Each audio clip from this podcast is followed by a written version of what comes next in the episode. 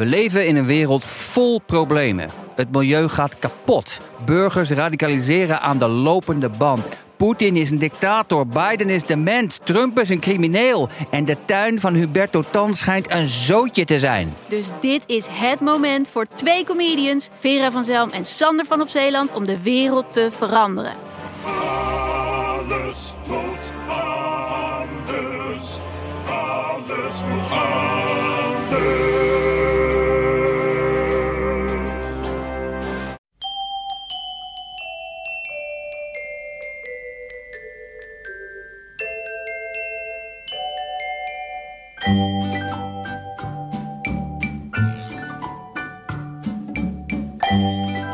Welkom bij aflevering 312 van Echt Gebeurd. De podcast waarin mensen hun eigen waargebeurde verhalen vertellen. In deze aflevering een verhaal dat Ron Buzio vorige maand bij ons vertelde tijdens een Echt Gebeurd middag rond het thema Tweede Kans.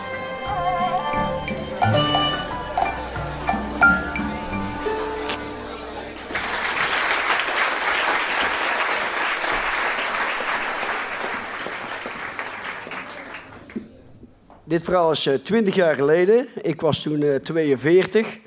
Ik had drie kinderen. eh, een tweeling van 7 jaar, Huub en Kiki. En een zoontje van 12, Dirk. Eh, mijn huwelijk ging heel slecht. En ik baalde ervan. Dat was echt niet leuk. Maar eh, ik moest echt uit het huis vertrekken. En ik kreeg een huisje aan, eh, aan de rand van een bos. In een dorpje verder. Daar kon ik rustig van alles bekomen. Want het was best wel heftig. Ehm, de kinderen kwamen op zijn tijd dus lekker bij mij en eh, lekker spelen in het bos. Eh, Kiki, mijn dochtertje van zeven, ja, die zag wel dat ik het slecht had. En die, eh, ja, die wilde er wat mee doen. En die had een verrassing voor me. Ze kwam op een gegeven moment en zei, pap, ogen dicht. Ik hoorde wat gestommel.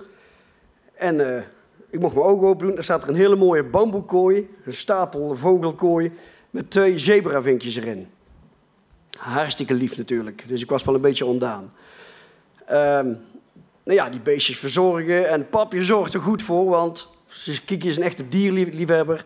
En die wilde ze ook echt eh, iets met dieren gaan doen later. Dat, dat was er alles. Dus ehm, ja, de tijd verstreek. Ik ging me wat beter voelen. En eh, ik speelde in een bandje. Eh, ik was liedzanger van de band, ik speelde gitaar. En ehm, we mochten in het voorprogramma van de Dijk spelen. Ja, dat vond ik een fantastische band, dus voor mij betekent dat echt heel veel. Dus dat weekend dat dat gebeurde, eh, ja, ik had zo'n positieve boost overgehouden aan dat optreden. Ik was vrijdags en zaterdags flink doorgezakt. En op de zondagmorgen kom ik uit bed en ik kijk in mijn huisje en ik denk, oei, ik moet echt wat schoon gaan maken. En die zebravinkjes hadden de naam Willem en Mientje, die had Kiki vernoemd naar de oude buren van ons eh, eerste huis. Dus ik kijk die kamer in en Willem en Mientje, die, eh, die maakten echt een bende. Die, die altijd zaad lag naast die kooi in, in het zand. En ze aten het zaad ook niet allemaal op. Het meeste was gewoon nog te gebruiken. Dus ik dacht, hoe kan ik dat nou aanpakken? Ik, eh, ik denk, als ik de stofzuiger twee centimeter boven de zaadjes hou, dan gaan de velletjes erin en de zaadjes blijven liggen. Dus ik denk, ik test het eerst uit op de vloer. Dus ik op de vloer, op mijn knieën, stofzuiger aan. En alle velletjes sloegen netjes in de stofzuiger. Dus dat ging goed. Ik veegde alles bij elkaar. En ik kon alles weer terug in het etensbakje doen. Nou, ik denk, nou, dat doe ik ook in de kooi. Dus Willem en Mientje zaten bovenin. En ik doe het deurtje open. En ik begin. Weg was Willem. Verschrikkelijk. En een zonk, een zonk van ellende ging door me heen, want Kiki die altijd iets met dieren wilde doen. Ik denk, als hij thuis komt, wat nu? Ik had, ik had het gewoon slecht. Ik pakte de stofzuiger, ik zette hem op de tafel, ik, ik eh, ontkoppelde de slang. Ik schudde eens, maar er kwam niks uit. Blaas, een paar veertjes, maar geen hele vogel. Ah, ik wat nu? Ik doe de klep van de stofzuiger open.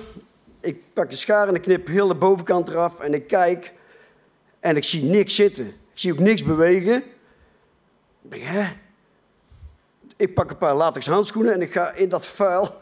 En daar komt hij, Willem vliegt omhoog, om de lamp, met een wolkje stof erachteraan. Het was net een Tom en Jerry actie. En hij landt zachtjes op de bank. Ik pak hem, ik bekijk hem, ik denk, potverdorie. Wat, wat, wat veertjes uit zijn vleugels. Eh, zijn pootje stond een beetje schuin eronder. En zijn, maar zijn, zijn kontje was helemaal kaal geschuurd door die slang natuurlijk. Dat is twee meter slang. Stroef rubber. Dat is gewoon pijnlijk. Dus ik denk, wat doe ik ermee? Geef ik hem nog een tweede kans? Of maak ik hem af? Ik vond het echt moeilijk. Ik denk, ik ga ervoor. Ik heb een eh closetrolletje gepakt, daar heb ik eh, een beetje geknipt. En daar heb ik hem in kunnen stoppen, dat hij met zijn pootjes onderuit die, eh, onder het kokertje hing. Zijn kopje stak erdoor. Van, zijn vleugeltjes had mooi opgesloten, zijn kontje was vrij, dat kon genezen. En ik, heb hem, ik had een paar sambalbakjes van die Chinees, nog had ik eraan geplakt met water en voer. en ik had hem met een touwtje had ik hem weer aan de lamp gehangen. Dus als ik daar s'avonds zat, dan kon ik hem in de gaten houden dat alles zo goed ging. En dan goed met een pipetje af en toe wat vocht erin. Nou, dat was allemaal klaar. En ik eh, belde 's maandags mijn baas. Ik zeg, ja, zeg, baas, ik moet drie dagen vrij hebben. Hij zei, een beetje onverwachts, eh, Ron. Ik zei, ja, mag ik weten waarom? Ik zei, nou, ik heb de vogel van mijn eh, dochter opgezogen. en die, die wil ik redden. Succes, zei hij. nou ja, drie dagen later, hij begon wat te chilpen en zo. En ik had het idee, het gaat beter. Hij at en hij dronk. Dus ik kreeg best wel een goed gevoel. En die, die vrijdag erop zou Kiekje met de, met de zoon, die zou weer komen bij mij komen eten. Ik dacht van, dan moet ik alles voor elkaar hebben. Dus eh, de vrijdagmiddag kreeg ik nog vrij om drie uur. Ik is snel naar huis. Eh, Willem helemaal losgeknipt van alles. En ik zet hem op zijn stokje. En hij blijft zitten. Totdat ik het deurtje dicht deed, maakt hij een salto, valt op een stokje eronder, breekt zijn poot en die staat helemaal schuin omhoog. Ah, ik dacht, wat, wat nu?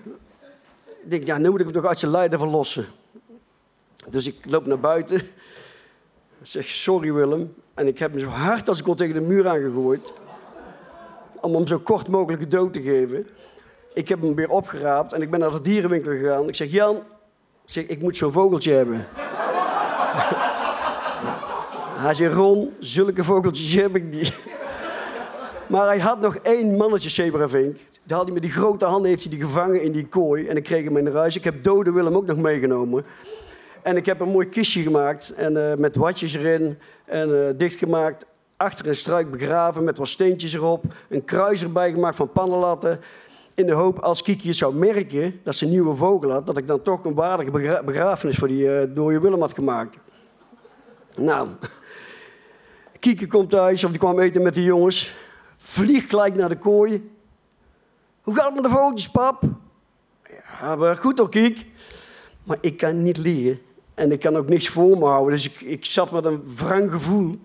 Drie maanden later heb ik gezegd... Kieke, ga eens even zitten, want ik moet je wat vertellen. Ze was zeven jaar, staartjes, tuin overal zit ze daar. En ik, mijn gezicht betrok nogal uh, schijnbaar. Dus ze zag dat het ernstig was. Wat is er aan de hand, pap? Ik zeg, nou, dat vogeltje daar rechtsbovenin is niet Willem, die jij mij gegeven hebt. Wat dan? Wie is dat dan? Ik zeg, Willem is overleden. Hoe dat dan? Ik zeg, nou, die heb hem de stofzuiger opgezogen. Ja, ik, ik, wil, ik wil het voer eruit halen en ik, ik, heb het hele verhaal aan haar verteld. Ook dat ik drie dagen vrij had genomen. We zijn naar buiten gegaan en we zijn naar het graf gaan kijken en ze stond naast me. Ze zei, het is goed hoor, pap. En toen, ik heb toch gezegd dat Kiki altijd iets met dieren wilde doen. Nou, ze werkt niet bij Slager de.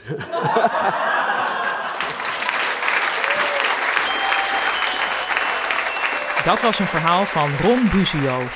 Ron treedt met gitaar en mondharmonica op bij barbecues en kleinere feesten. En hij maakt als liefhebbende vader van deze gelegenheid gebruik om te melden dat ook zijn dochter, Kiki Buzio, als muzikante optreedt. Solo met bekende covers en in een band met eigen nummers. Haar website is kikibuzio.nl. En onze website is echtgebeurd.net. Daar kun je je als verteller opgeven voor het volgend seizoen. Bijvoorbeeld wanneer je een mooi waar gebeurd verhaal hebt bij een van de eerste thema's na de zomervakantie. En die ga ik nu even opnoemen. Dat is EHBO, handel, kunst of ouders. En dat mag je allemaal heel erg breed opvatten. De redactie van Echt Gebeurd bestaat uit Micha Wertheim, Maarten Westerveen, Rosa van Toledo en mijzelf, Paulien Cornelissen. De productie doet Eva Zwaving. Zaaltechniek deed Florian Jankowski. De podcast wordt gemaakt door Gijsbert van der Wal. Dit was aflevering 312. Bedankt voor het luisteren en nog even een nuttige tip. Doe een pantykousje om het einde van je stofzuiger, zodat je je huisdieren niet opzuigt.